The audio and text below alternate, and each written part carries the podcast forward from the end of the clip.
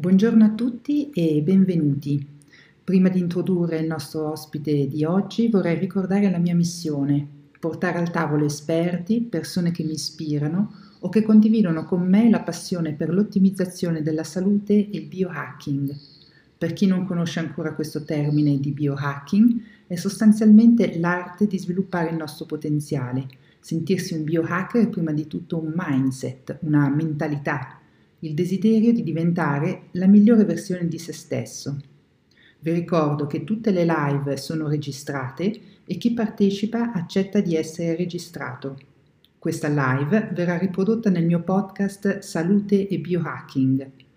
Tutte le informazioni contenute nelle live hanno carattere puramente divulgativo e orientativo e non sostituiscono una consulenza medica o terapeutica. Oggi parleremo di nervo vago con Giuseppe Di Ionna, specialista dell'HRV, fondatore di Self Coherence, referente di HeartMap, First Beat, Aura e Commit, docente e formatore, autore di diverse pubblicazioni sull'HRV. Ciao Pino e benvenuto. Ciao Vanessa, grazie per l'invito. Sei, sei, un super appassionato di tecnologia e hai un grande interesse per la crescita personale. In altre parole, sei un vero biohacker. Grazie di cuore per essere qui con noi oggi. Beh, grazie a te. Eh, sì, hai, hai ragione, so, sono un grande appassionato di tecnologie, bio e neurotecnologie, eh, quindi sia di biorilevazione che poi di, eh, di bio neurofeedback. E, ed è un po' il mio il mio problema. Poi dall'altra parte, grazie per, per, il complimento sul biohacker, eh, diciamo che cerco di fare il meglio possibile per, per, conoscermi e poi per trasferire un po' le informazioni. Benissimo, l'anno, l'anno scorso avevo registrato l'episodio numero 9 del mio podcast Salute Biohacking sull'HRV con il dottor Nicola Triglione e ti avevo invitato per l'episodio successivo, il numero 10, eh, per parlarci di autoregolazione dello stress attraverso il biofeedback. Questi due episodi sono centrali per entrare nel mondo dell'HRV e del biofeedback respiratorio. Consiglio a tutti di riascoltare questi due episodi se ve li siete persi. Tu Pino sei uno dei più grandi esperti di HRV in Italia ed era da tempo che volevo testare il dispositivo di biofeedback Inner Balance di HeartMap sul, sull'heart rate variability. Oggi ti ho invitato per parlarci di nervo vago perché recentemente ci siamo visti, eh, ho partecipato ad un tuo corso nei colli bolognesi sulla potenza del respiro. Eh, in quell'occasione ho potuto testare per due giorni il dispositivo di biofeedback eh, Inner Balance e eh, in questo contesto ho capito l'importanza della stimolazione del nervo vago. Eh, brevemente, appunto, il nervo vago è, è uno dei nervi più importanti del nostro corpo perché è un alleato del benessere fisico e mentale grazie alle sue funzioni riequilibranti del sistema neurovegetativo. Ma partiamo dalle basi. Cos'è l'HRV? L'heart rate variability o variabilità della frequenza cardiaca e cosa rappresenta? L'heart rate variability o variabilità della frequenza cardiaca rappresenta quelle differenze che ci sono in tempo fra una sistole e l'altra, ovvero il nostro cuore quando batte non batte come un metronomo, noi ma- magari immaginiamo che il cuore abbia una pulsazione soprattutto a riposo regolare e ritmica e non si sposta. Invece no, quello che accade è che il nostro cuore accelera continuamente perché queste micro variazioni in accelerazione e decelerazione che come diciamo sono difficili da eh, rilevare certo è apro una piccola parentesi, nelle persone giovani oppure nelle persone che hanno un corretto stilo, stile di vita, come ecco, le persone che ti seguono, Vanessa e tu stessa, che cosa accade? Che se si fa attenzione, quindi si ausculta o la vena radiale o la giugulare, mentre si inspira lentamente e poi si espira altrettanto lentamente, accorgerà, mm, la persona si accorgerà che ci sono delle micro variazioni. Mentre si inspira il cuore accelererà leggermente, mentre quando si espira rallenterà. Quindi che cosa fa il cuore attraverso questa variabilità continua? Si adatta. Quindi da un lato noi abbiamo un'indicazione generale che è quella della frequenza, ovvero la frequenza ci dice come il nostro cuore batte in un minuto e già questa ci dà delle informazioni. Sappiamo bene che quando siamo agitati il nostro cuore batterà con una frequenza più elevata, ma l'heart rate variability ci permette di entrare eh, nel vedere proprio fra una sistola e l'altra, fra una contrazione e l'altra del cuore, che cosa accade? E da lì trarne delle informazioni, informazioni che ci permettono di comprendere, oltre, ecco, se la persona è agitata, che cosa la sta agitando, se più un'attività mentale, emotiva o più qualcosa di fisico, perché a secondo di come variano quindi questi tempi si comprende cosa sta accadendo nella persona. Eh, prima Mm, hai parlato di me come un po' il, come il migliore mm, esperto sull'earth rate. Beh, io non direi questo, ma eh, direi che rispetto agli altri io che cosa ho fatto? Ho fatto tanta gavetta e sono stato tanto sul campo e mh, mm, sul campo che cosa ho visto? Ho visto molte persone e questo mi ha permesso di creare un gran bagaglio di informazioni. Ma perché aggiungo questa parte eh, di risposta?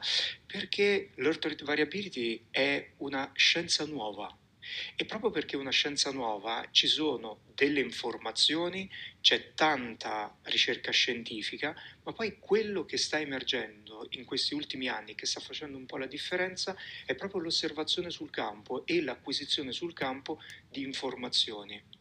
Ecco, quindi Heart Variability come eh, scienza giovane, come metrica giovane, per comprendere che cosa accade al sistema neurovegetativo e quindi rientro a parlarti di cosa rappresenta. Rappresenta quell'interazione simpatovagale, ovvero come il sistema nervoso genera delle accelerazioni, delle interazioni con tutti gli altri sistemi nello stimolare delle funzioni. E come dall'altra parte attraverso quel complesso parasimpatico che però in questi casi si fa eh, rientrare sul vago perché il vago rappresenta il 75% del sistema parasimpatico, ecco, questa interazione porta a inibire l'eccitazione e porta a normalizzare diciamo così, la situazione. Quindi normalizzare, non reprimere, non deprimere, perché una cosa che vorrei dire già da subito che le interazioni simpatovagali sono interazioni molto complesse, ma il cui scopo alla fine, quando siamo a riposo, è quello di riportarci in equilibrio, non di deprimere le nostre funzioni, perché biologicamente noi dobbiamo avere sempre un vantaggio competitivo rispetto a altre specie e soprattutto rispetto ai nostri eh, potenziali aggressori. Benissimo, hai fatto una, una spiegazione completa e molto, molto chiara. Eh, entrando proprio sul, sullo strumento, sul dispositivo, da cosa è costituito questo dispositivo di biofeedback inner balance e a cosa serve? Il dispositivo è costituito da un sensore e da un software. Um, molto semplicemente il sensore rileva il battito cardiaco e quindi questi tempi fra una sistola e l'altra, fra una contrazione e l'altra e da questi tempi ne fa discendere che cosa poi? Un calcolo, ci sono all'interno del software ci sono diverse mh, uh, equazioni che servono per estrarre diversi tipi di dati, ma alla fine tutto questo serve per fare che cosa? Un po' come dice anche il nome del dispositivo, portare un equilibrio interno.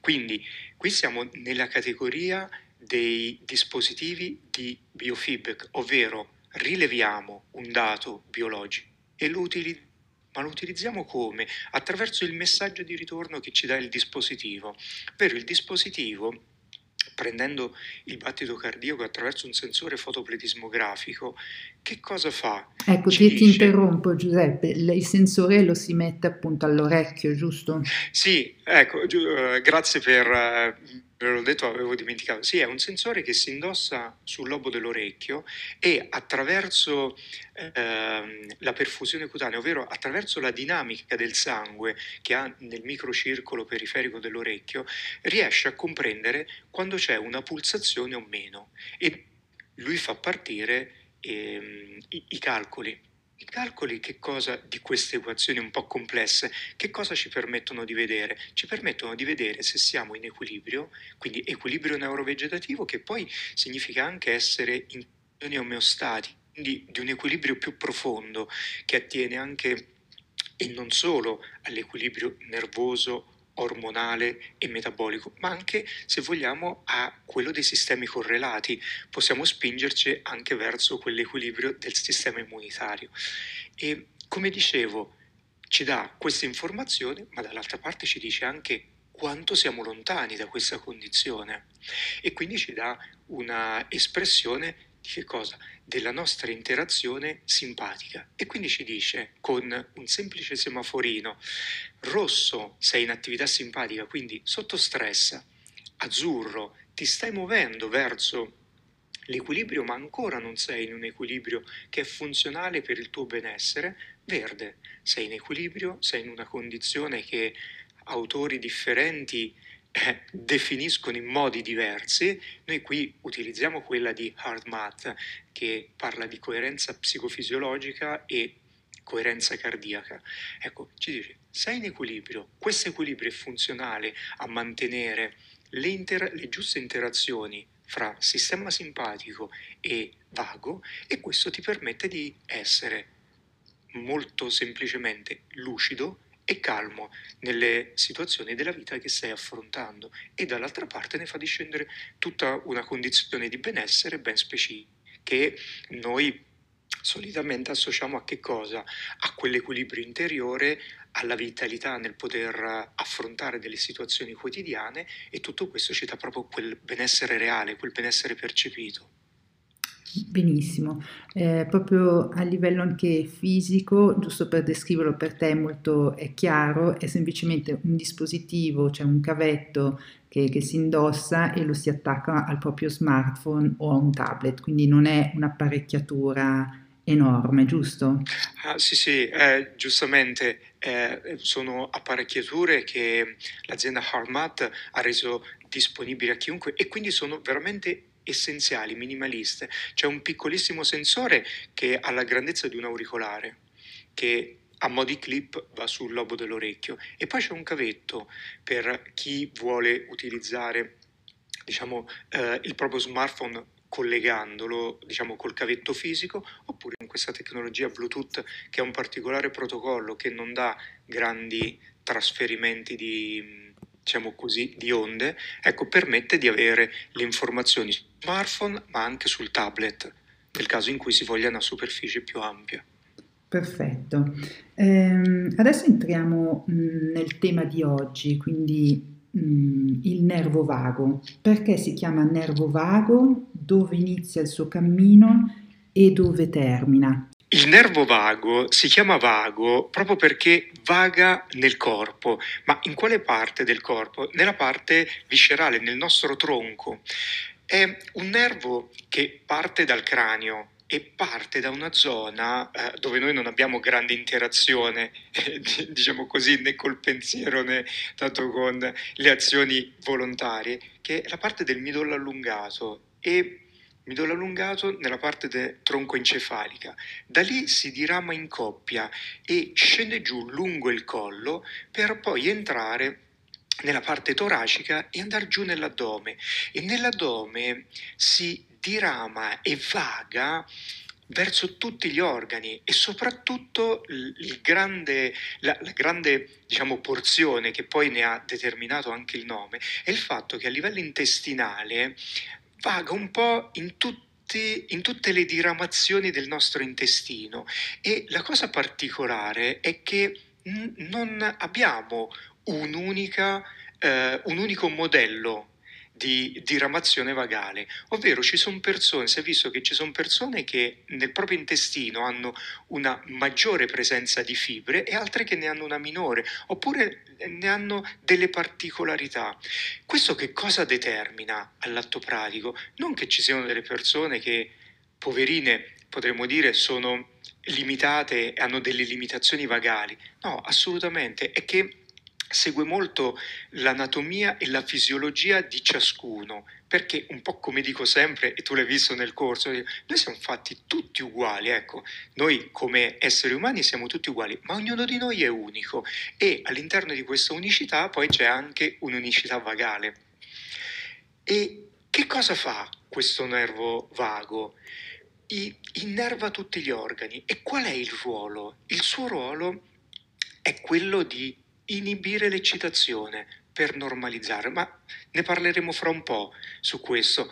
E vorrei aggiungere una cosa, il nervo vago non va verso gli arti, quindi non ha delle diramazioni su gambe e braccia e non, ha, eh, e non è presente sulle ghiandole surrenali ovvero non è presente in quegli ambiti corporei dove l'inibizione dell'eccitazione può avvenire attraverso il movimento e in quelle particolari cellule la cui funzione è quella di farci sopravvivere ad eventi estremamente importanti, quali può essere quella della minaccia di un nostro, eh, da parte di un nostro predatore. Ecco, biologicamente ci siamo evoluti così.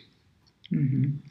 Quindi abbiamo capito che questo fascio di fibre nervose eh, vaga attraverso il corpo, ehm, ma perché il nervo vago è vitale per mantenerci sani? Cosa si intende con tono vagale? Perché un basso tono vagale è associato a un'infiammazione cronica del nostro corpo, mentre un tono vagale elevato è sinonimo di salute? Eh, questa è una bellissima domanda, grazie Vanessa. Eh, il nervo vago svolge tantissime funzioni che possono essere riassunte nella normalizzazione dell'eccitazione. Noi dobbiamo pensare al nostro corpo come un sistema aperto che interagisce col mondo e rispetto all'ambiente che cosa fa? Determina delle condizioni particolari in temperatura, in acidità e queste condizioni sono proprio le condizioni eh, che favoriscono la vita. Il nostro corpo è strutturato per mantenere una temperatura, diciamo, circa 37 gradi. Poi sappiamo che questa varia fra il giorno e la notte, quindi ha un andamento circadiano, ma che cosa determina questo andamento? Tutta una serie di funzioni legate alla termoregolazione. Beh, e il nervo vago perché entra in gioco? Perché queste funzioni di termoregolazione, adesso prendo la termoregolazione come esempio, ma questo vale anche per la pressione sanguigna, come vale per la saturazione eh, sanguigna. E che cosa, questi, che cosa fa il sistema di termoregolazione? Tende a massimizzare l'espressione a livello di calorie che esprime il cuore. Quindi vediamo questa espressione come un'eccitazione che porta un dispendio energetico. Il nervo vago, nel momento in cui soprattutto siamo a riposo, nei periodi di riposo, va a modulare, modellare questa espressione. Quindi che cosa fa il nervo vago?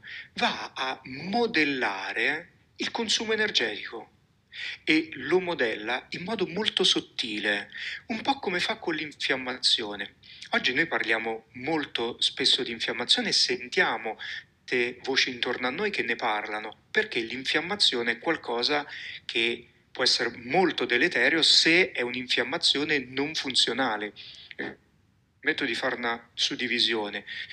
Negli sportivi, negli atleti, l'infiammazione è funzionale nel momento in cui dopo aver fatto dell'esercizio fisico riescono ad attivare quei processi di recupero, quindi si, ci si infiamma volontariamente per poi normalizzare e avere una condizione di performance e di benessere migliore.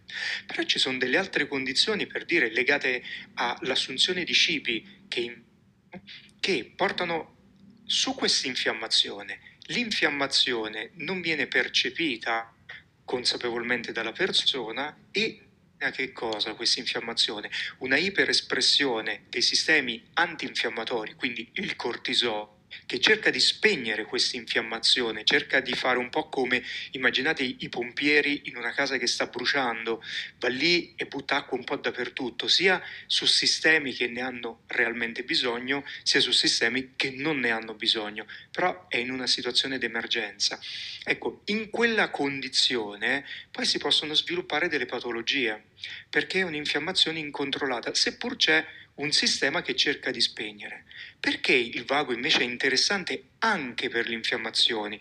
E da qualche anno, circa dal 1995, si parla di via colinergica antinfiammatoria, ovvero il vago a livello molto sottile, quindi quando non ci sono delle infiammazioni molto importanti come potrebbero essere quelle, adesso faccio un salto eh, sempre ne, nell'intestino per parlare di intestino permeabile e dell'infiammazione che può avvenire per esempio, come si è visto dal glutine, da un eccesso di glutine, da un eccessivo consumo del glutine, ecco, in quel caso è il sistema dicevo, è il sistema del cortisolo che cerca di spegnere l'infiammazione e quindi determina un ritiro vagale perché è una condizione d'emergenza.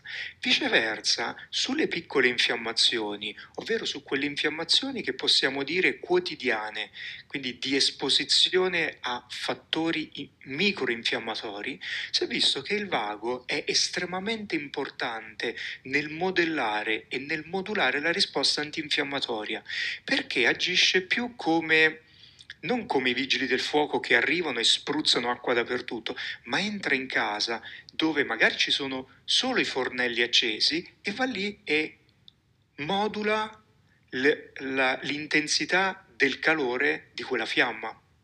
E quindi non abbiamo una iperespressione antinfiammatoria. Questo poi si ripercuote in tanti altri sistemi e quello che possiamo dire in modo riassuntivo è che il vago lavora in modo molto sottile.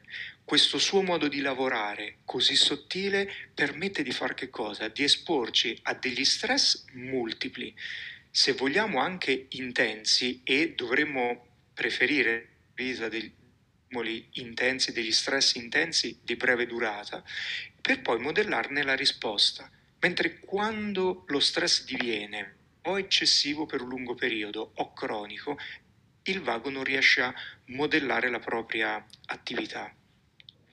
Tutto questo ci fa comprendere eh, l'importanza del vago e ci fa comprendere che in una società come la nostra, dove tanti comportamenti divengono, soprattutto i comportamenti legati al lavoro, legati alle scelte che facciamo uh, al lavoro, banalmente siamo molto impegnati nel lavoro e anche stressati e mangiamo molto velocemente o delle cose che non dovremmo mangiare eh, o dovremmo mangiarne in quantità molto limitata. Ecco, in queste situazioni il vago entra in azione fino ad un certo punto, dopodiché lascia il posto al sistema simpatico per quell'altro tipo di stimolazione di cui vi ho parlato.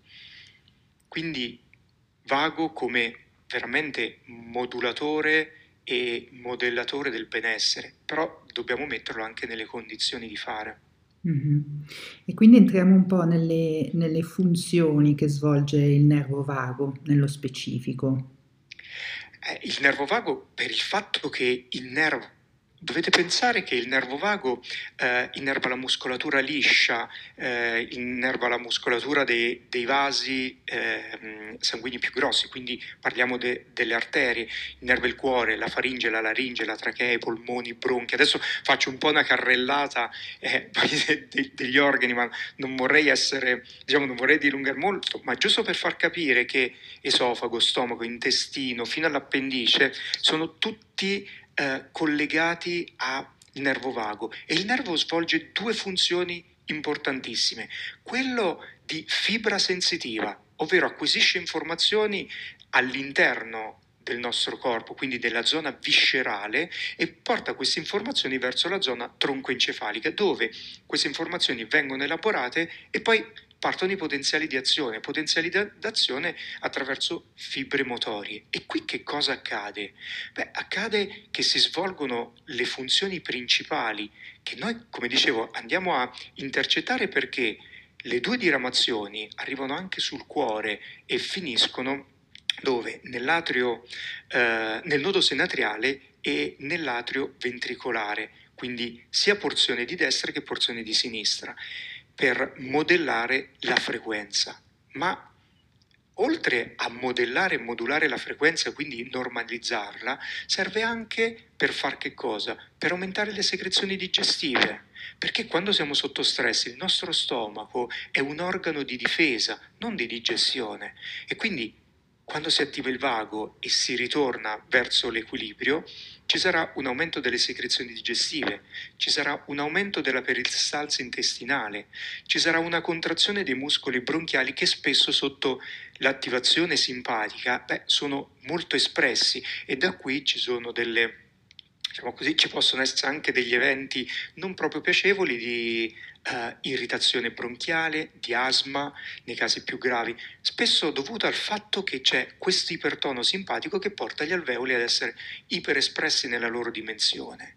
Poi permette la dilatazione dei vasi arteriosi e quindi normalizza la pressione.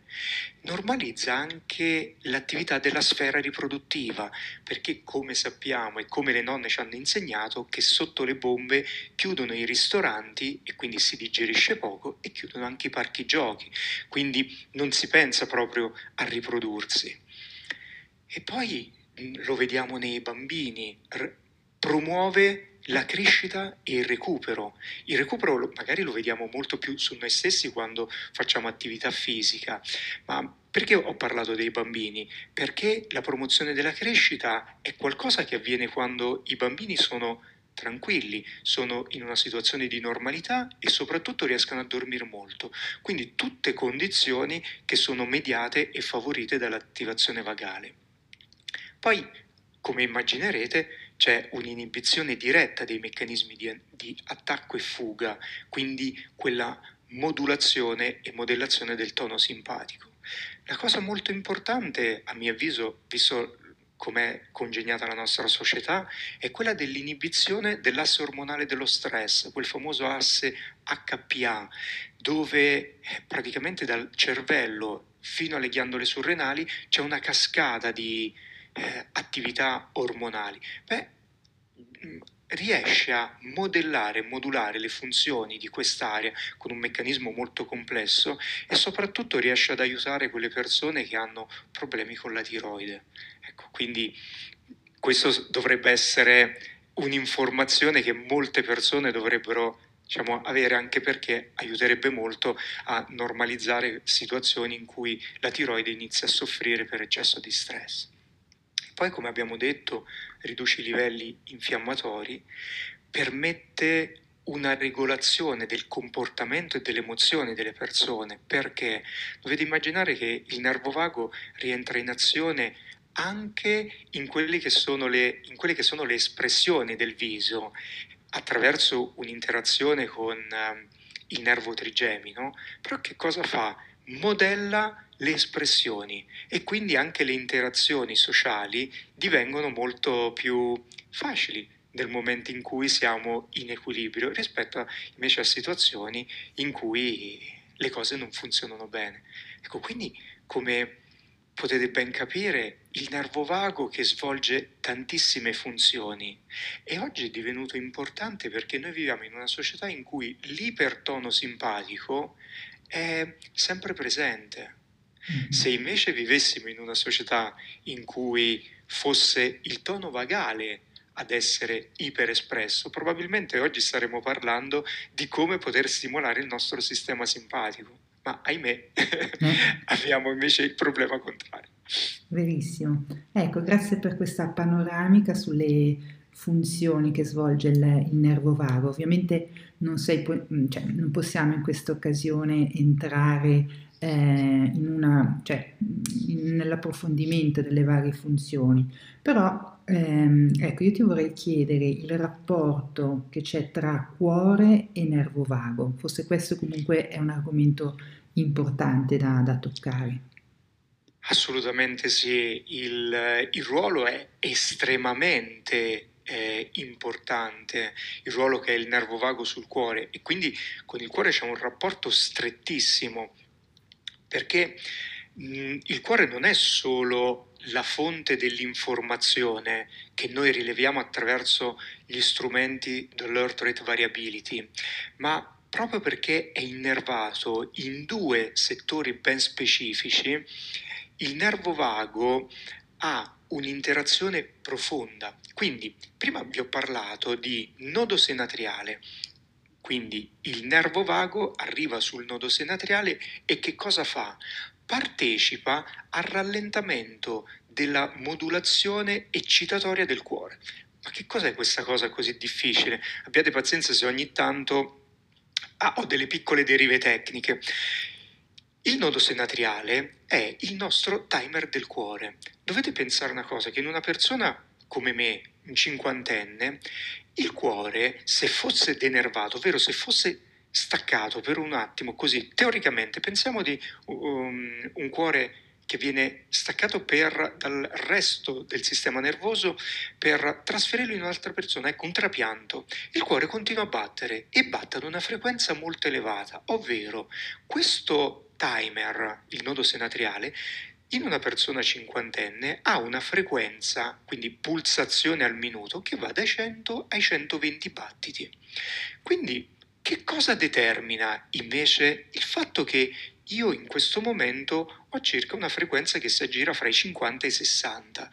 Che cos'è che frena questo nodo? Bene, in modo molto riassuntivo possiamo dire che il nodo è frenato dal nervo vago, ovvero il nervo vago in quella sua eh, azione di modellazione dell'eccitazione va a rallentare il tono cardiaco e quindi a secondo di come lo rallenta, a secondo di come inibisce un po' questa eccitazione, noi riusciamo a comprendere cosa sta accadendo nel sistema.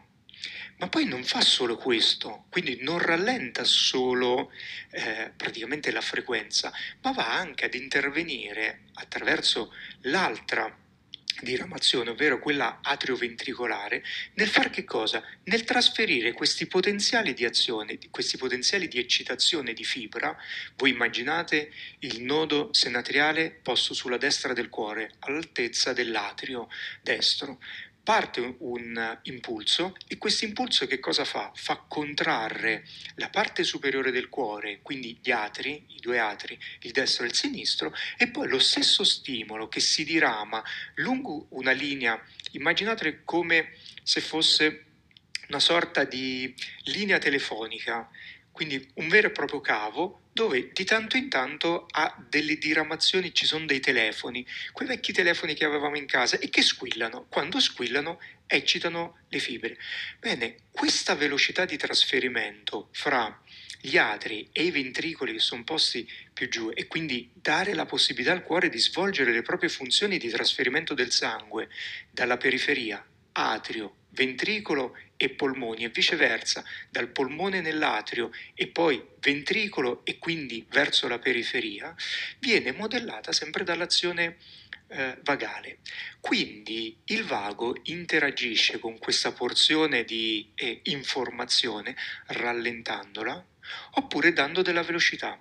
Tant'è che nelle persone stressate che cosa accade? Una cosa che fa spaventare moltissimo, ovvero quando il vago viene ritirato nelle proprie funzioni perché c'è un eccesso di stress e quindi non riesce a svolgere quelle azioni di modulazione e di modellazione, se vogliamo dire, del, del battito cardiaco, può accadere che la persona avverta delle extrasistole. Spesso la persona si spaventa e pensa che questo sia qualcosa che ha determinato una compromissione dell'organo, ovvero c'è qualcosa che non va nel cuore, ma in realtà ciò che non va non è nel cuore, ma è nell'impianto elettrico, se possiamo così riassumere, e quindi bisogna intervenire sull'impianto elettrico. Spesso si rivolgono al nostro team Cell Coherence persone che hanno problemi di extrasistole ripetute rispetto alle quali hanno fatto degli approfondimenti, magari hanno fatto anche l'olter e la cosa che le hanno detto che è solo una questione di stress e dovrebbero modellare e modulare lo stress. Beh, noi con i nostri medici riusciamo a fare che cosa? Riusciamo a dare dei percorsi per abbassare il tono simpatico e rimodellare il tono vagale proprio per andare a rendere questa dinamica più coerente. Con che cosa? Con lo stile di vita che la persona sta conducendo. Non so se ho risposto o sì. se mi sono dilungato molto. Io poi sono biancherone, come sai, quindi spero di non essere andato fuori tema. No, no, cioè, secondo me era importante questa così, anche questa immagine, anche su, su, su, tutta la situazione, no? per, per spiegare come il funzionamento. Adesso tu hai parlato anche del dell'impianto no, elettrico e volevo proprio farti una domanda in, in, questo senso, che relazione c'è tra il sistema nervoso autonomo e il nervo vago? Perché il nervo vago viene anche chiamato grande modulatore, perché hai ripetuto, hai ripetuto spesso questa parola, no? che il nervo modula, no? Eh, entriamo un po' mh, di più in quello che è il sistema nervoso autonomo. Cosa ci racconti? Sì, è, è, vero, ho parlato spesso di modulatore e modellatore, sì, quindi l'interazione, come avrei capito e come avranno capito i nostri ascoltatori, è, estremamente stretta, quindi il sistema nervoso autonomo è un sistema che sul cuore è estremamente presente e vi è soprattutto una presenza del nervo vago. Quindi l'interazione è strettissima. Questo perché avviene? Andiamo alle ragioni eh, biologiche e perché poi mh, queste si esprimono in una fisiologia, nella fisiologia sia della, possiamo dire, della quiete, della tranquillità e dell'equilibrio, che in quella delle massime performance, del, quindi delle grandi prestazioni fisiche e mentali che siano. Quindi c'è una strettissima relazione fra sistema nervoso autonomo e nervo vago. Come vi dicevo, il nervo vago rappresenta circa il 75% di quello che è il sistema parasimpatico, parasimpatico che compone insieme al sistema simpatico e a quello enterico il sistema nervoso autonomo. Quindi relazione strettissima dobbiamo pensare a che cosa? A questi tre sistemi come sistemi che non lavorano in competizione, ma che lavorano in collaborazione. E questo eh, ce l'ha detto la scienza, ovvero dopo Darwin che ci ha parlato, ma Darwin, ma come anche altri autori, che ci hanno parlato del sistema nervoso autonomo come costituito da due rami, un sistema simpatico e un sistema parasimpatico. Il simpatico che iperattiva, il parasimpatico che inibisce, o diciamo così, che mette più a riposo. Beh, ci si è resi conto di che cosa? Che questi sistemi per la maggior parte del tempo, durante una giornata di 24 ore, non competono, ma collaborano. E collaborano perché la collaborazione permette di svolgere funzioni estremamente complesse, come quelle digestive, come quelle sociali, prosociali. E qui Stefan Porges, grandissimo autore, grandissimo ricercatore, ne parla moltissimo e con veramente do- tantissimi particolari. E ehm, dicevo, c'è questa collaborazione permette proprio di svolgere quelle funzioni vitali, ovvero avere la giusta eccitazione e dall'altra parte la corretta inibizione, perché non dimentichiamo una cosa, che il nostro organismo tende sempre a risparmiare, ovvero nonostante abbia bisogno di eh, avere e mi ricollego alla temperatura, una temperatura di 37 gradi, cercherà quando possibile di mantenere il dispendio energetico un po' più basso perché il suo scopo è trovare efficienza e questa efficienza noi la vediamo in tanti comportamenti della vita e soprattutto la vediamo quando approfondiamo i funzionamenti all'interno del nostro corpo. Banalmente, le, le diete ketogeniche funzionano perché? Perché il nostro organismo ha imparato, ha appreso nel tempo a utilizzare gli scarti come fonte energetica. Per mm. questo motivo funzionano le ketogeniche, ma adesso non voglio uscire dal, dal contesto. E quindi il vago modella questa efficienza e sul cuore che cosa fa?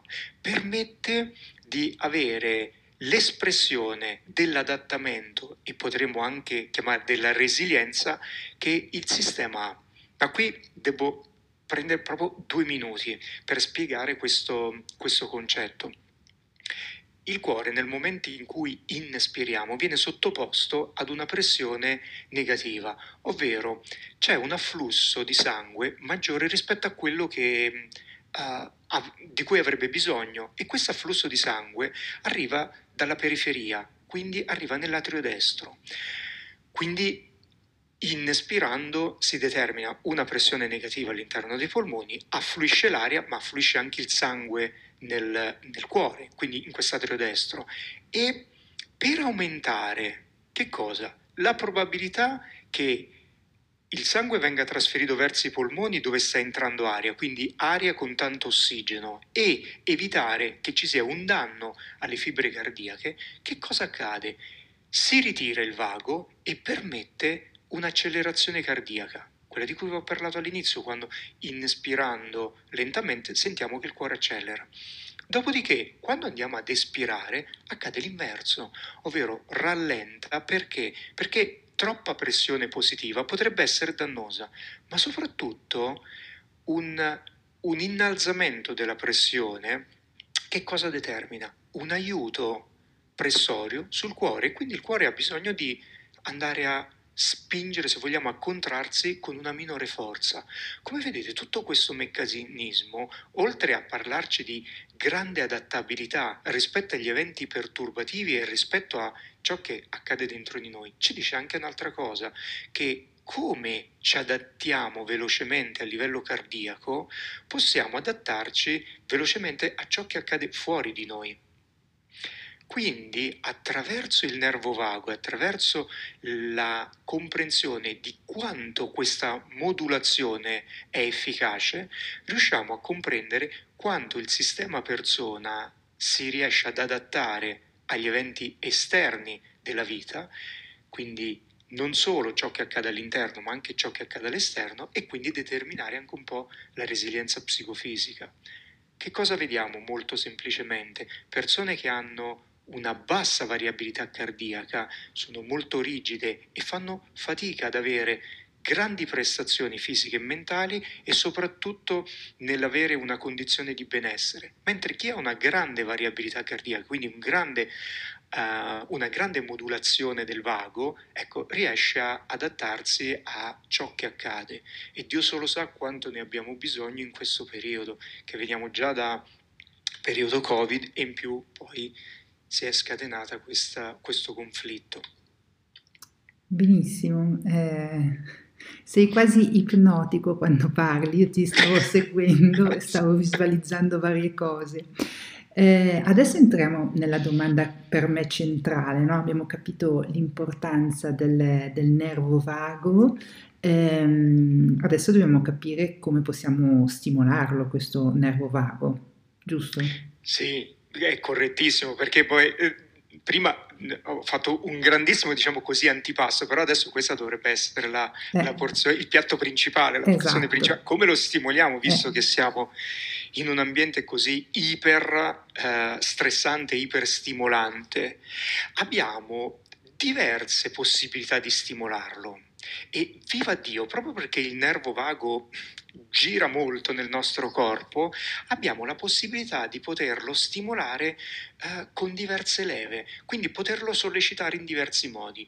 Però che cosa sappiamo e che cosa ci dice la scienza su questo? Che il modo più veloce e se vogliamo, eh, più efficiente per una grossa parte della popolazione è quello di farlo attraverso la respirazione. Potremmo dire respiro dunque sono, dunque modulo dall'altra parte. e, ehm, effettivamente con la respirazione proprio perché ci sono questi meccanismi di stretto legame fra aumento e diminuzione della pressione intratoracica e stimolazione vagale cardiaca, beh, quello è il modo, eh, diciamo, migliore. Ma questo come può essere fatto? Molto velocemente. Se ci mettiamo in una condizione di tranquillità, quindi in un ambiente sicuro, che può essere anche il nostro ufficio, potrebbe essere anche il luogo di lavoro, nel momento in cui non ci sono grosse interazioni con i colleghi.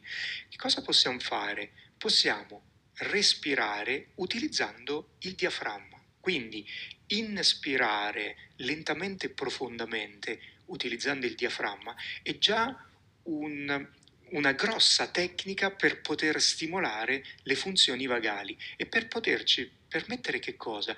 Di modellare, modulare l'attività neurovegetativa e andare verso quell'equilibrio di cui vi ho parlato. Questo poi che cosa sappiamo? Che possiamo andare a modellarlo non solo quindi avere una respirazione consapevole ma andare a modellarlo attraverso l'utilizzo di ritmi specifici, attraverso l'utilizzo di pause, attraverso l'utilizzo, se vogliamo, anche di qualcosa di accessorio alla respirazione.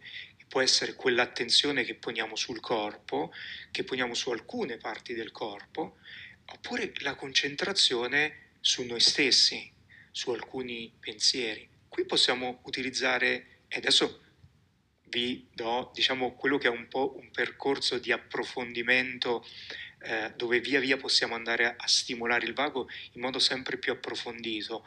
Possiamo unire alla respirazione, come dicevo, all'attenzione e alla concentrazione anche l'immaginazione, partendo dai ricordi, ricordi piacevoli, situazioni piacevoli e da lì modellare la nostra immaginazione per andare magari a ricercare quelle emozioni di cui si parla tanto, che fanno tanto bene, ovvero quel, quell'amore, quella compassione, la consapevolezza di ciò che ci sta accadendo intorno per interagire col mondo in, come se stessimo un po' curando noi stessi e l'ambiente intorno a noi.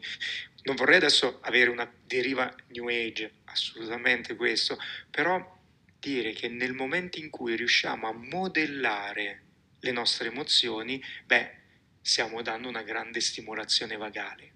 Poi se vogliamo ritornare invece su qualcosa di più fisico, possiamo ascoltare della buona musica, della musica che a noi piace, ma ad un volume basso. Quindi pulizia, diciamo così, della musica che, siamo, che vogliamo ascoltare e quindi puntare sulla qualità più che sulla quantità, utilizzando un volume basso perché questo volume che cosa ci permette di fare? Ci permette di stimolare il nostro orecchio medio, una porzione che è innervata dal nervo vago e quindi il nervo vago aumenta le proprie funzioni.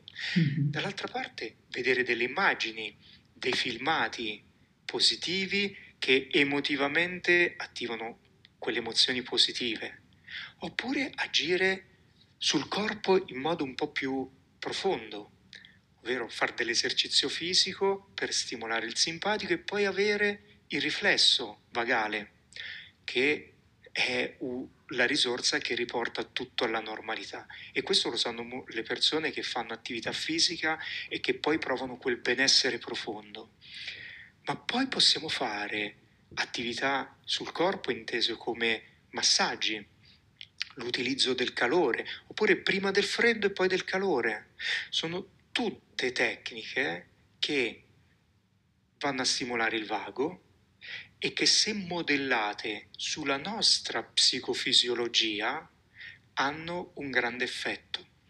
Perché dico modulate sulla nostra psicofisiologia? Faccio l'esempio con la musica. Ci sono bellissime eh, musiche rilassanti e che riportano in equilibrio, però rispetto alle quali, per dire, faccio l'esempio su di me, per me sono insopportabili. Non voglio dire che sono cresciuto Uh, a modi rock, però mi piace molto il rock, mi piacciono molto queste ballate rock che mi fanno sentire molto a, a casa. Okay? Quindi non il rock duro, non voglio dire che il rock duro stimola il vago, assolutamente, magari è il dopo che porta all'emersione del vago, ma per dire utilizzate della musica che vi piace, della musica che vi fa sentire a casa, musica che stimola delle emozioni positive. Perciò bisogna modellarlo. E come modelliamo la scelta della musica, dovremmo anche modellare la scelta dell'attività fisica, seguendo quelle che sono eh, le, le, informazioni del nostro vago, mm-hmm. seguendo un po' il piacere e un po' se abbiamo delle tecnologie, eh, le informazioni che ci dà il vago. Mm-hmm. Interessante, però appunto qua hai messo tanta carne al fuoco e per me per esempio prima di partecipare al tuo corso non mi era chiara una cosa che hai spiegato tu bene, magari ce la puoi rispiegare qui eh, in questa occasione, è la differenza tra queste, eh, chiamiamole tattiche o tecniche eh, di stimolazione sia del parasimpatico o del simpatico e la differenza con invece eh, questi atti respiratori consapevoli quotidiani che si fanno con il biofeedback, nel senso che, non so, io facevo meditazione, faccio eh, la doccia fredda che stimola anche lì il, il simpatico la mattina, esco, faccio grounding, faccio delle respirazioni, eccetera, o faccio dell'attività sportiva, ma queste sono tante piccole attività che poi in realtà vanno o ad attivare il simpatico o ad attivare il parasimpatico. Invece quello che, da quello che ho capito io eh, dal, dal tuo corso, un, un lavoro ehm, con questi atti respiratori consapevoli quotidiani è, sono fondamentali per questo equilibrio psicofisico proprio perché vai a equilibrare questi due ehm, cioè questi due ehm, sfere, Sistemi, no? Sistemi, sì, queste due sfere. È sì, corretto. assolutamente. Sì, sì, è corretto. Eh, noi dovremmo tendere ad utilizzare che cosa? Specialmente se sappiamo essere in una condizione di stress cronico, quello che è la collaborazione fra questi due sistemi. Okay. Quindi cercare sempre la collaborazione e questa possiamo ottenerla attraverso degli atti respiratori consapevoli e attraverso una respirazione che mette in equilibrio i due sistemi e li fa collaborare. Che cosa sappiamo tramite l'utilizzo della tecnologia? Che ci sono dei modelli respiratori che permettono di avere maggior successo una maggiore probabilità di collaborazione e sono proprio montati su che cosa? Non tanto su un ritmo che va bene per tutti, tant'è oggi si parla molto di respirazione 5-5, ovvero 5 secondi in ispirazione e 5 secondi in espirazione, come una respirazione che mette tutti in equilibrio. In parte è vero, ma solo in parte perché probabilisticamente su un campione di popolazione in età adulta, magari l'80% riesce ad avere un buon effetto, però ci saranno sempre delle ali, diciamo, a questo grande ehm, ehm, campione, ovvero le persone che sono o molto alte o molto basse rispetto a quello che è il, il, campione di riferimento. E queste persone avranno bisogno di che cosa?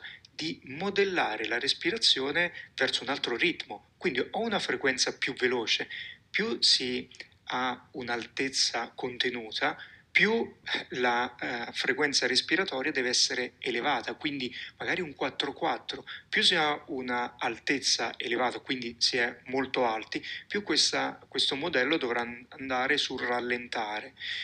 Questo per una complessa interazione che c'è fra attività cardiorespiratoria e circolatoria. E, ehm, come dicevo, nelle persone alte, per dire uno dei modelli di riferimento invece è inspirare ed espirare ogni atto per 6 secondi. Mm. Quindi respirazione sì, però bisogna modellare e modularla per ciascuno. E questa e... si chiama appunto quella che viene chiamata frequenza di risonanza, giusto? Assolutamente sì, frequenza di risonanza. Ecco, la frequenza di risonanza è che è, è stata praticamente mh, studiata e poi descritta. Giuseppe, eh, Pino abbiamo perso un attimo, sì. dovresti ripetere questa frequenza di risonanza? Ah, questa frequenza di risonanza, mi scuso, per, forse sarà anche un po' la linea, è, ehm, è stata studiata e modellata da un grandissimo autore che si chiama Lehrer, eh, che ha visto che cosa? Questa di, di risonanza attiene sia al, all'altezza che alla fisiologia di ciascuno e quindi la persona giovane e con un'altezza contenuta avrà una frequenza di risonanza e quindi avrà, dovrà adottare un modello respiratorio più veloce, mentre la persona adulta e alta un modello più basso, respi- con una frequenza più bassa e quindi magari andare sul 6-6 ma anche sul 7-7. Mm-hmm. Quindi respirazione personalizzata. Quindi il, l'informazione vorrei che passasse. Ognuno di noi ha il suo modello respiratorio, come ha le proprie scarpe, come il numero potremmo dire. Sì, e come fai a determinarla, cioè questa, questa frequenza di risonanza? Per determinarla si utilizzano dei dispositivi, ovvero il, potremmo dire, il fratello professionale dell'inner balance. Okay. Ci sono delle tecniche che ci permettono di fare che cosa? Ci permettono di far respirare la persona uh, ai diversi modelli per alcune, alcuni minuti. Vi, vi spiego mh, mm, velocemente come, come si fa. In pratica si inizia con una respirazione veloce, un 4-4, quindi 4 secondi in ispirazione e 4 secondi in espirazione e si vede qual è il comportamento cardiaco e neurovegetativo, quindi proprio come i due sistemi interagiscono. Da lì poi ci si sposta verso ogni 2-3 minuti a secondo del, della fisiologia della persona e a secondo anche dello stato de, della persona, quindi persona più o meno allenata, ci si sposta verso modelli più... Eh, più alti come eh, tempo e quindi si passerà a un 4,5 4,5 poi a un 5-5, 5,5, 5,5, 6, 6 e così via. In questi periodi di cambiamento che cosa si va ad apprezzare? Qual è la capacità della persona di generare equilibrio fra i due sistemi e quindi sullo schermo del professionista che sta eseguendo il test si vedranno proprio dei grafici che mutano, che cambiano a secondo dei diversi modelli, quando si troverà il modello respiratorio che funziona meglio, e che cosa significa funziona meglio?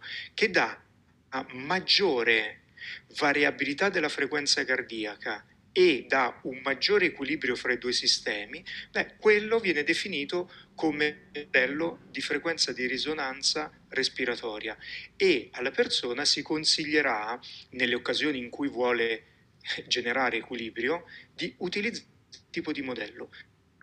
Mm-hmm. Il modello respiratorio si basa su una frequenza di 5 secondi e mezzo in ispirazione e 5 secondi e mezzo in espirazione, quindi in totale di 11. Certo, per farlo ho bisogno di che cosa? Per farlo in modo così preciso, di un dispositivo come l'Inner Balance che mi dà 5 secondi e mezzo in ispirazione e 5 secondi e mezzo in espirazione, diversamente fatto un po' così eh, con il timer oppure con eh, app eh, gratuite che permettono di fare questo tipo di respirazione diviene un po' difficile. Sì, e qui un'altra domanda, cioè io sono una persona mm, abbastanza alta per essere una, una donna, sono 1,81 m, io seguendo, cioè io pensavo anche lì prima di venire al, al tuo corso di avere un 6,6, però io ho un 5,5, probabilmente Mm, cioè questo dato può anche evolvere, giusto se io mi alleno con, eh, oppure sarà tutta la vita 5-5? No, è un dato che evolve, che cambia okay. e che si adatta, come dicevamo, alla psicofisiologia della persona. Okay. Ecco, tu mm, come modello teorico ecco, saresti rientrata nel 6-6. Sì. Ma che cosa è accaduto probabilmente in te? Che il tuo stile di vita, eh, cioè lo stile di vita che conduci ora, che non vuol dire che sia sbagliato assolutamente, ma che lo ha modellato, che mm-hmm. ha modellato. Sì. Eh, quindi la frequenza di risonanza che possiamo dire è difforme da quello che la scienza ha normato su un campione, cioè non vuol dire che se si è difformi c'è qualcosa che non va assolutamente, ma vuol dire che lo stile di vita che si è adottato ha permesso quel cambiamento. Ecco, una cosa che per sgombrare un po' il campo dai, mm, un po' dalle curiosità che ci possono essere, la frequenza di risonanza solitamente va approvata ogni 9-12 mesi perché ci vuole un lungo periodo per, mm, di attività per poter apprezzare dei, dei cambiamenti.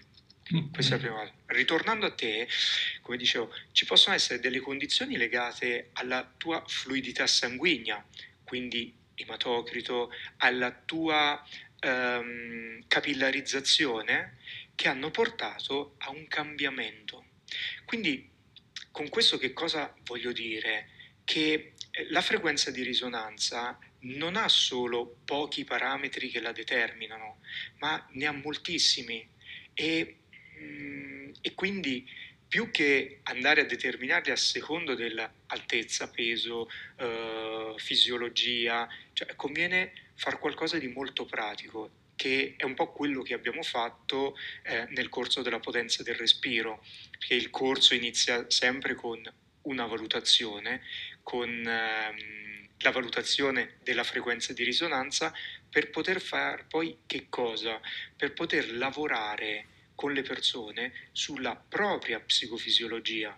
Tant'è, come hai visto al corso, parlo di tecniche ma, non, ma poi ognuno eh, segue le proprie tecniche, segue i propri ritmi, perché una cosa che mi piace dire è che uh, ho insegnato a, al team Cell Coherence e che portiamo avanti adesso come insegnamento è che questa nostra unicità che noi vediamo sul campo non ha bisogno di una tecnica con il classico bollino sopra, magari messa giù dal grande scienziato, ma ogni persona, proprio perché è unica, ha bisogno di conoscere più tecniche e soprattutto le tecniche che poi funzionano bene per se stessa. Perché mm-hmm. questo poi è il vero vantaggio, eh, perché altrimenti sarebbe come so, essere bravissimi sulla tecnica per lavorare i bicipiti, ma poi non far nulla per i nostri quadricipiti. Mm-hmm. Quindi andare sulla, a lavorare sulla propria fisiologia, ecco, se vogliamo un po' la, la parola d'ordine questa. Sì. E un'altra domanda che mi viene in mente è eh, perché è importante respirare con il naso e non con la bocca? Qui anche qui è stato un, così, un approfondimento che per me è stato importante anche qui capire. Sì, è stato uno dei piccoli mantra del corso, ovvero il naso uh, sta alla respirazione come la bocca sta al cibo, quindi mm. alla masticazione. Eh, perché? Perché eh, attraverso il naso è strutturato in un modo che prepara l'aria, prepara l'aria alla perfusione all'interno dei polmoni, ovvero quando respiriamo con il naso l'aria viene pulita, viene riscaldata e umidificata. Quindi passando nei, nei turbinati mh, mm, su, mh, mm, avviene una trasformazione, una preparazione che permette di trasferire poi a livello dei polmoni molto più velocemente l'ossigeno dal, dall'aria verso il sangue e accogliere poi dall'altra parte il, l'anidride carbonica. Una cosa che dobbiamo immaginare e do, dobbiamo sapere più che immaginare è che quando l'aria arriva nei nostri polmoni a una temperatura di 40 gradi, trasferiamo, tra, mh, trasferiamo proprio ossigeno nei polmoni in una quantità così bassa che eh, ci sembrerà di, di essere in altura. Tant'è una cosa che mi dicono spesso gli atleti che seguo che fanno le gare nel, nel deserto e quando c'è molto caldo, la prima cosa che mi dicono, mi dicono, Pino, sembra di essere in montagna. Ho la stessa sensazione di allenarmi in altura, seppur l'ambiente è estremamente caldo, proprio perché non, um, non c'è questa capacità di perfusione se l'aria non viene, come in quel caso, raffrescata passando dal naso. Passando dal naso. Quindi il naso come eh, strumento di preparazione, ma anche e soprattutto per identificare l'aria. ovvero nel naso ci sono tante tante cellule che permettono di sentire il profumo dell'aria e comprendere se quell'aria è un'aria buona o meno per il nostro organismo. E qui entreremo in un discorso un po' lungo e quindi mh, mm, non, non, è il caso di farlo, ma solo dire che eh, proprio perché identifica continuamente è uno dei passaggi obbligati per comprendere se l'ambiente è sicuro e legandolo al cibo, se il profumo di quel cibo è um, un profumo gradevole, è un profumo che ci ricorda un cibo che ci fa bene e che quindi non ci farà male, non ci avvelenerà. Questo sembra un po' un discorso da, da vecchietti, qui mi sembra adesso un po' mio, mio nonno, eh, però di fatto il, il cibo andrebbe prima di tutto annusato. E una cosa che dovremmo tenere sempre in considerazione è che il senso dell'olfatto è un senso che è legato direttamente all'amigdala. Quindi nel momento in cui sentiamo un odore che non è familiare, soprattutto che ci allarma, allarma tutto il sistema, proprio per fare in modo che questo cibo non venga portato alla bocca. Mm, interessante. L'importanza favolosa. Ah, e l'ultima, mi leggo anche una cosa che è emersa nel corso. Il fatto che respirare con il naso durante il giorno, quindi avere questa respirazione che oggi è consapevole, prima era naturale, normale quando eravamo bambini, però magari per varie condizioni può essere divenuta eh, difficile da fare per via di condizioni di stress e quindi oggi diviene una respirazione consapevole. Bene, avere una respirazione consapevole durante il giorno fatta sempre con il naso ci permette alla notte di respirare col naso, salvo che non abbiamo il classico raffreddore. Diversamente alla notte che cosa faremo? Respireremo con la bocca come abbiamo fatto durante il giorno, soprattutto nei momenti in cui poi andremo a sognare ad avere quei momenti, quei periodi di, di sogno che attivano e che riproducono un po' la giornata. Mm-hmm. Quindi è molto importante respirare dal naso durante il giorno. È interessante, anche questo magari sarà un episodio mm, di un prossimo podcast perché eh, come tu sai respiro dalla bocca e anche di notte mi sono accorta che, che respiro dalla bocca, però questo è tutto un altro, così, è un altro tema. tema. Adesso appunto siamo così, è passato già un'oretta, volevo mm, così mm, concludere un po', comunque andare mm, o condividere la mia esperienza. Come detto all'inizio, qualche settimana fa ho, ho partecipato al tuo corso sulla potenza del respiro è stato appunto un bellissimo weekend in un podere immerso nel verde sui tuoi colli bolognesi dove abiti, no?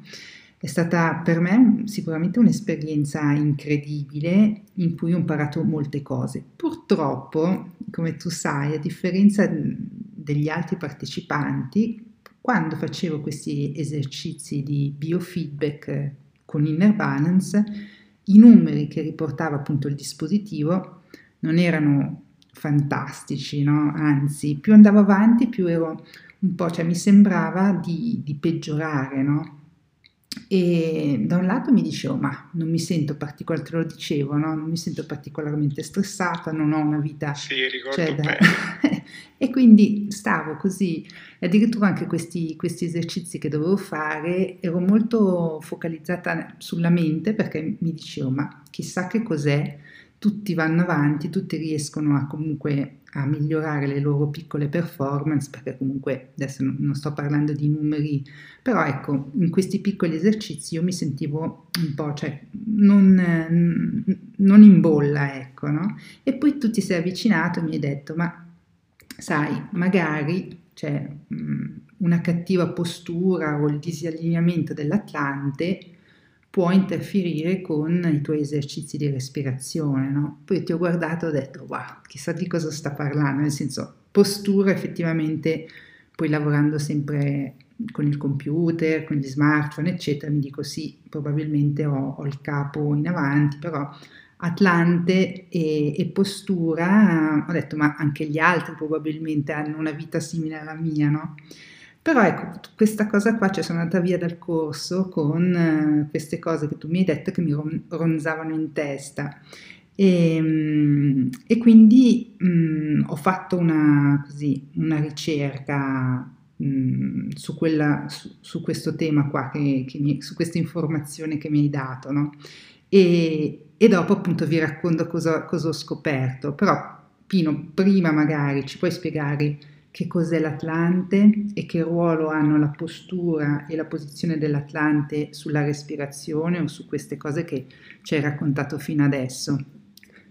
Certo Vanessa, l'unica cosa vorrei prima dire che eh, per, per i tuoi ascoltatori che la classe in cui ti sei ritrovata era una classe di persone molto performanti e tu stessa rispetto quella che è la media sei estremamente performante. Quindi posso permettere di dire che è, è stato un confronto abbastanza arduo, ovvero eh, è come se eh, in quella classe permettimi di fare un po' la similitudine con, uh, con la Formula 1, che eh, c'erano dei, dei, grandi piloti in quella classe eh, e non era sicuramente una classe dove c'erano degli apprendisti che girano in kart, in go-kart. Quindi già questo ha creato, per, per così dire, eh, quelle piccole... Ehm, differenze e quindi nell'incremento delle prestazioni che hanno portato a sollecitare te, questa, questa, curiosità del perché eh, non andava. Sì. Poi c'è, quindi... c'è, sempre, chiaramente nel corso, quando si fanno, cioè, ci si confronta, è stato anche molto interessante essere così eh, circondati da, da persone che hanno a cuore no, il miglioramento personale, eccetera. Quindi è stato, cioè, questo confronto è stato un, per me un confronto salutare, ecco, anzi, e poi io vado sempre alla ricerca delle, delle cause, forse un po' la mia deformazione, andare a capire come mai certe performance sono come un po' rallentate da dove da dove, qual è la causa no? Delle, dei rallentamenti. Forse è un, appunto, un eh, mio sì. difetto questo, questo approccio, no, però... È un, è un, grande pregio, eh, dal mio punto di vista è un grande pregio e, e poi è quello che muove me, capire un po' che cosa accade e perché non sto migliorando, assolutamente, anzi poi nel mondo del biohacking... Eh, è questo che ci muove, mm-hmm. quindi mm-hmm. non lo vedo come, come, un difetto assolutamente, anzi, come dicevo, una, una classe molto performante e quindi mh, mm, sono potute emergere alcune cose. Poi un'altra cosa mi permetto di dire eh, su, sulla tua postura è che ehm, il fatto di essere alta ed essere tu costretta a metterti un po' al nostro livello di persone un po' più basse, ecco, un po' ti costringe anche a delle posture strane, se vogliamo, non proprio corrette. Ma vado al punto. Eh, hai citato l'Atlante, ovvero ad un certo punto eh, ho iniziato a vedere che cosa da questo grande spione che è l'Earth Rate Variability, che mi dice un sacco di informazioni è che eh, c'era qualcosa nella postura che creava delle piccole compressioni, diciamo così, delle piccole anomalie ritmiche che andavano poi a a determinare l'incapacità di migliorare l'equilibrio neurovegetativo e quindi di raggiungere questa coerenza cardiaca. E adesso mi aggancio all'Atlante. L'Atlante non è altro che la prima vertebra cervicale, quella famosa C1. Perché si chiama Atlante? E a me piace molto chiamarla Atlante e non utilizzare il, um, le definizioni mediche che a volte sono un po' noiose perché capite bene C1, C2, L1 non è, una, una, grande cosa, mentre um, le definizioni più, se vogliamo un po' così, un po' più romanzate, danno proprio l'idea. Chi era Atlante? Atlante, nella mitologia, era il titano che sorreggeva il cielo. Era stato messo da Zeus a sorreggere il cielo con le braccia, quindi grande sforzo. E come eh, Atlante, anche C1 fa questo, è la prima vertebra che ha una forma un po' particolare perché è diversa dalle altre vertebre e sostiene il capo. Beh, dobbiamo dire una cosa, che nel suo lavoro, già prima degli smartphone, già prima del lavoro al computer, già svolgeva veramente un ruolo di grande, ehm, veramente potremmo dire di grande sofferenza, ma utilizzando quelle strategie muscolari, ovvero quella tensegrità, quella tensione corretta fra le varie strutture muscolari che interagiscono con il capo e con poi tutta la parte della schiena, beh, il suo lavoro, diciamo per così dire, era un lavoro abbastanza arduo, però tutto sommato riusciva ad essere svolto.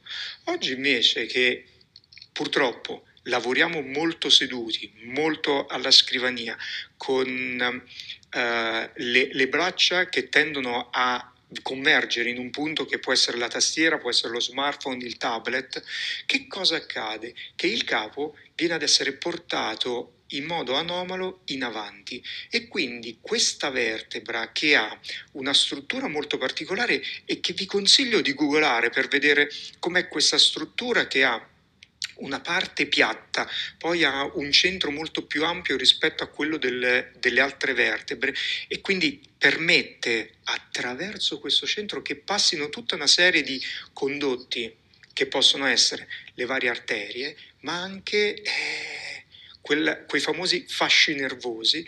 Beh, nel momento in cui il capo viene portato per troppo tempo in avanti, quindi viene ad essere disallineato, disassato rispetto a quello che potrebbe essere l'equilibrio, la postura corretta, beh, che cosa accade? Si generano delle tensioni che possono essere tali e tante, quindi possono essere di intensità elevata, ma anche di durata, che possono portare a cambiare l'assetto di questa vertebra e quindi farlo scivolare leggermente fuori dall'asse naturale.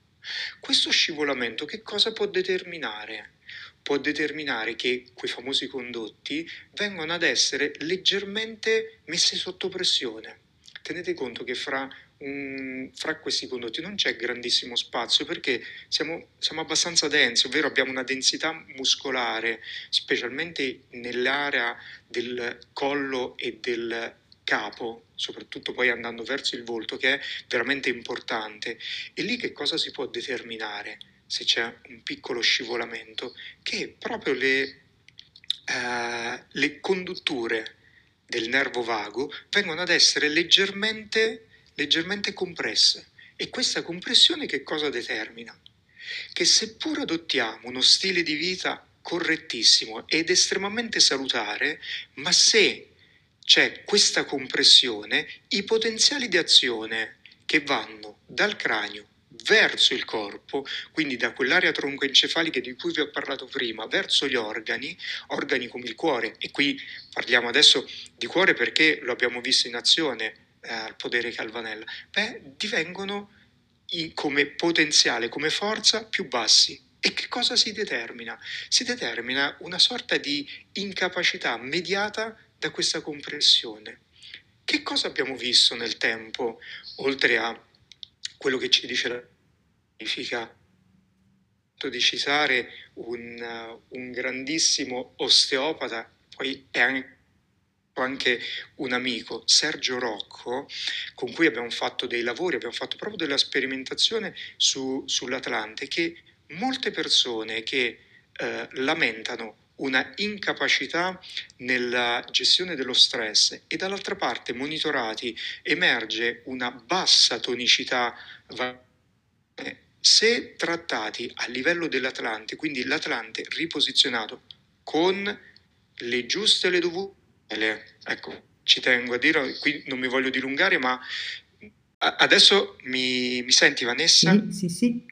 Ok, dove mi hai perso? Che hai citato sì, questo tuo grande amico e osteopata. Eh... Sì, Sergio Rocco, e sì. dicevo, abbiamo fatto dei, dei lavori con lui, mh, mm, abbiamo fatto degli studi pilota sul riposizionamento dell'Atlante in persone che avevano una pos- eh, scorretta postura ma un corretto stile di vita e che cosa abbiamo visto? Abbiamo visto che i potenziali di azione nervosi, quindi vagali, ritornavano a normalizzarsi. Mm-hmm. Quindi una, possiamo dire una piccola strozzatura.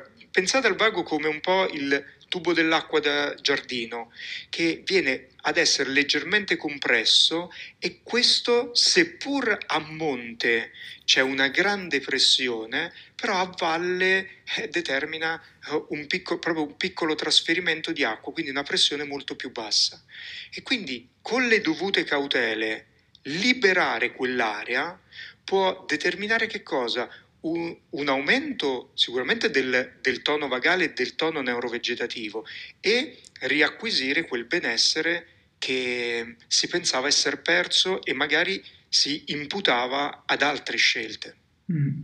No, io ti ringrazio Pino, siamo andati un po' lunghi, però io ci tenevo a fare anche questa chiusura perché per me è stata, cioè io sono, tu lo sai, no? qualche giorno dopo il corso sono andata a fare delle ricerche, ho trovato uno specialista dell'Atlante che mi ha trovato appunto l'Atlante disallineato e ruotato. E, ehm, e, e, questa cosa qua, cioè lui mettendomelo eh, in bolla, chiamiamolo così anche se non è il termine giusto, eh, cioè io sono ritornata a casa perché curiosa come sono, ho fatto il tuo esercizio di biofeedback con Inner Balance e i miei valori, non dico adesso che sono esplosi, però diciamo che eh, l'andamento era sicuramente eh, migliorato cioè, in modo visibile, ecco, a parte la mia sensazione, però io sai che una cosa è la sensazione mh, mm, dopo aver rimesso l'Atlante a posto, perché appunto, come ho detto, avendolo disallineato e ruotato, probabilmente, cioè quando me l'ha rimesso a posto mi è sembrato di, di rinascere. Però poi ho detto, chissà se anche il, il mio, eh, i miei risultati facendo inner balance migliorano e lì proprio il giorno stesso le cose sono, sono migliorate. Quindi eh, io vi sì. dico soltanto che appunto dedicherò il prossimo episodio, proprio subito dopo questo, eh, del mio podcast, proprio alla correzione dell'Atlante, visto questa mia personale esperienza eh, incredibile e, mh, mm, e appunto intervisterò questo, questo, questo, responsabile o specialista dell'Atlante e come dicevi tu mm, è una, una componente sicuramente non, irrileva, non irrilevante. Ecco.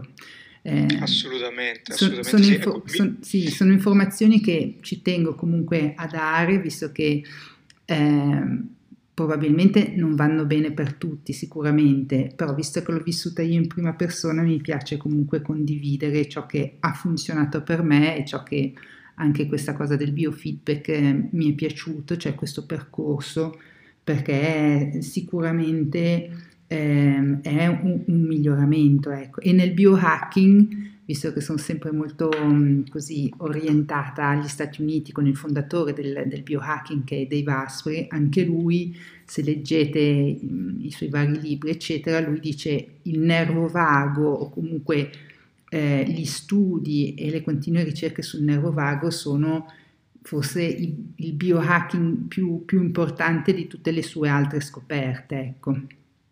Non so cosa ne pensi tu. Beh, sono d'accordo, su questo sono d'accordo. Ehm, quindi, perché, come dicevo, un ambiente estremamente stressante e quindi dall'altra parte dobbiamo fare qualcosa sia per salvaguardare questa, questo nostro nervo vago in, sia nelle funzioni che nell'anatomia. Mi permetto solo di, di dire una cosa senza dilungarmi, che sì. poi sono un grandissimo chiacchierone, purtroppo. e, dicevo, eh, è stato bellissimo vedere il post eh, trattamento perché i tuoi valori sono divenuti quelli normali, quelli che ci aspettavamo, mm-hmm. che io mi aspettavo da una persona che conduce il tuo stile di vita. E quindi, mm, per dire anche ai tuoi ascoltatori, i tuoi valori sono raddoppiati mm-hmm. in, um, proprio in qualità non tanto in, quali, in quantità, che quella sì è migliorata in modo notevole, ma la quantità tante volte non è che dà il senso, ma proprio il senso invece ce lo dà la qualità dell'equilibrio e quella qualità dell'equilibrio è, è stata apprezzata come, come una qualità che riesce ad avere una persona che è molto attenta al proprio stile di vita, che fa tutte le cose veramente a modino e non si espone inutilmente a momenti pro-infiammatori che poi vanno a determinare un abbassamento delle funzioni neurovegetative e vagali.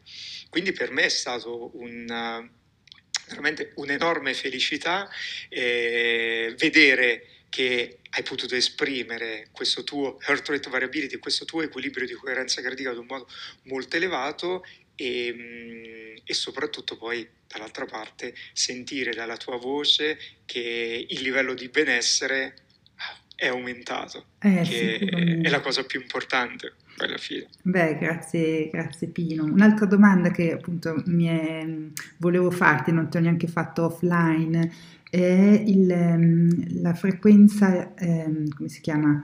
Eh, a riposo, la frequenza cardiaca a riposo, sai, quella nell'aura ring. Eh, Sì, stranamente di notte è al- si è alzata da quando ho fatto questa cosa, no? Eh, sì, del- ma penso che forse era troppo bassa di, di- di base, perché quando per esempio avevo fatto anche eh, un controllo cardiaco, cioè mm, mi dicevano ah, è comunque un battito basso, cioè parlavamo, eh, parlavo di 42, 43, adesso è salita a 49, 51, ecco, eh, sì, questo è, è qualcosa che può accadere e mm, molto sinteticamente nel momento in cui il nostro organismo per una o più ragioni viene messo un po' sotto stress, può accadere che alla notte abbiamo una frequenza più bassa. Gli atleti lo sanno benissimo che la, la prima eh, avvisaglia, prima che vadano in overtraining, è proprio un periodo in cui la frequenza si abbassa. Stranamente durante la notte ci sono dei periodi specifici in cui si abbassa ed è quello che accade agli atleti, accade ai vegani non che fanno una dieta non corretta, quindi diciamo alle persone che subiscono un pochino uno stress.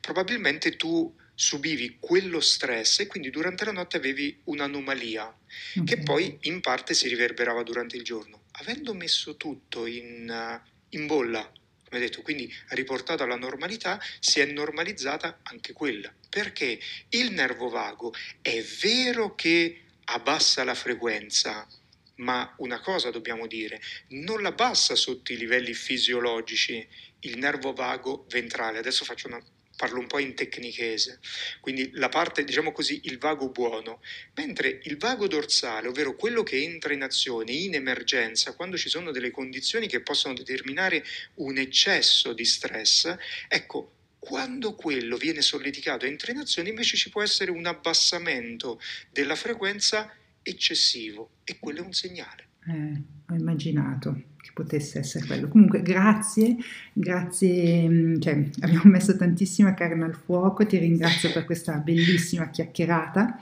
Grazie a te per l'invito, come sempre. inse- E scusami per essere un, troppo chiacchierone, mi No, no, ma a sempre. me, cioè, sai che io potrei starti a ascoltare così per ore.